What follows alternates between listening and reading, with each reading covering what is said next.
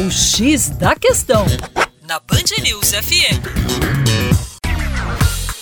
Olá, ouvinte, como vai? Tudo bem? Com você, o Juninho Lopes, você já sabe que é do X da Questão.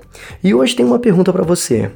Você sabe qual que é a religião que tem o maior número de seguidores no mundo? Resposta é fácil, né? É a religião cristã. Claro, na soma de todas as suas principais vertentes, como a vertente católica, a protestante, a ortodoxa, dentre outras várias. O cristianismo mantém grande presença nos cinco continentes do planeta Terra. No entanto, essa hegemonia cristã tende a ser alterada nas próximas décadas. Isso porque o islamismo é a fé que mais cresce atualmente.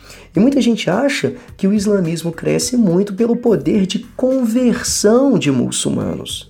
A gente não pode esquecer que a sociedade se tornou um pouco islamofóbica, então o poder de conversão para a religião muçulmana não é tão grande. Então, se nós não temos um grande poder de conversão, como que o islamismo cresce tanto? É só analisarmos a seguinte questão. Os países onde a população muçulmana é muito grande, normalmente são países pobres, onde a taxa de natalidade é bastante elevada.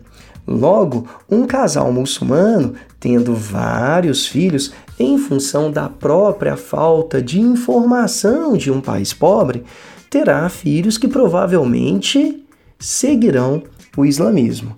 É isso aí. Projeções apontam para que no ano de 2060, né, a população muçulmana já tenha superado a população cristã. É isso aí. Para mais, acesse educaçãoforadacaixa.com.